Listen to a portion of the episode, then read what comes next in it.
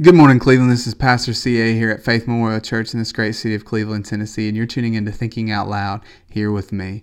This morning, I'm still thinking and imagining through what a healthy church looks like. And when I'm thinking about this, I just really think about the idea of being healthy in general.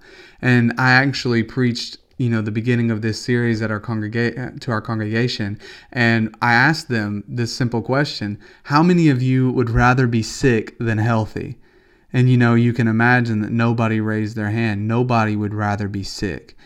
Uh, and I'm I'm wondering, ask you, would you rather be sick or would you rather be healthy? And hopefully, unless there's some you know mental disturbance going on, you would much rather be healthy than be sick. I don't know of anybody that just celebrates and rejoices when they feel negative, when they feel sick. It's like, oh yay, celebrate! I have the flu. Like that's unheard of because we all love to be healthy. We like to feel good. We like to be able to enjoy our day. Nobody wants to go through their day with a migraine. And I'll confess to you that I am especially terrible at being sick. You know, I am actually a, a very, very optimistic and a very happy person. And studies have shown that happy people are less likely to get sick. And when they do get sick, they recover quicker than unhappy people. And I have found that to be true. But over the last couple years, I'd say maybe 18 months, I have had a lot of situations in my life that have had random bouts of depression and sadness and, and stress, and I haven't been as abnormally happy as I have for the majority of my life just because of the difficulties and some of the taxing circumstances we've endured. And as a result, I have seen that in the past 18 months, I have had more frequent bouts with sickness than I have at any point in my life.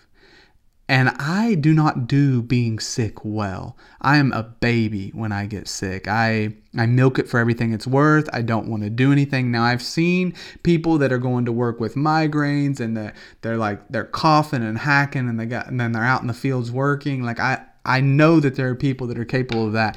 That is not me. When I'm sick, I milk it for everything it's worth. I want to stay in the bed. I want the world to leave me alone. I'm terrible about being sick.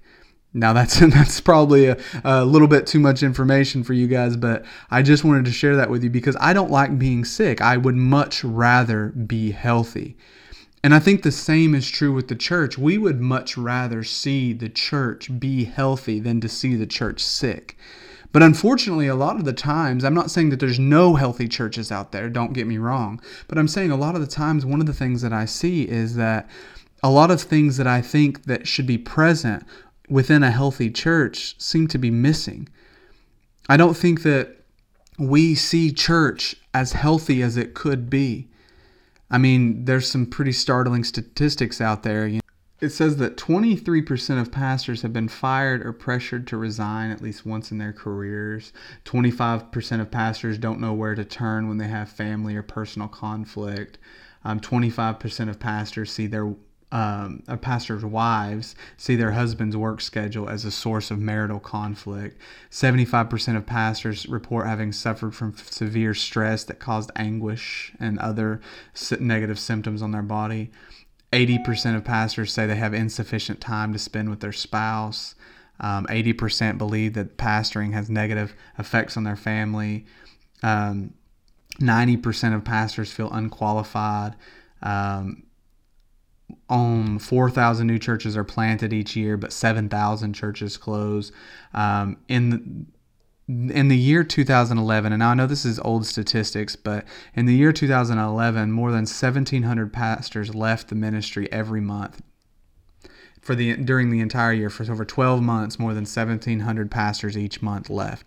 And now i haven't even pulled up the statistics for what happened during covid but what i'm trying to say is that all of those things have various indicators but to me they indicate that that in a lot of ways the church is unhealthy. And i am so thankful that god has made provision for healing in the physical body. So, how much more in the spiritual body, which is the church, is healing available? So, now I'm just beginning to ask myself, what does it look like to move forward? If the church is unhealthy, if the church is sick, and we would all much rather be healthy than to be sick, what steps do we have to take? How can we contribute to the healing of the church?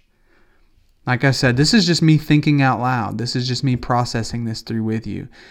But I just appreciate you listening in, and I ask that you would pray over this.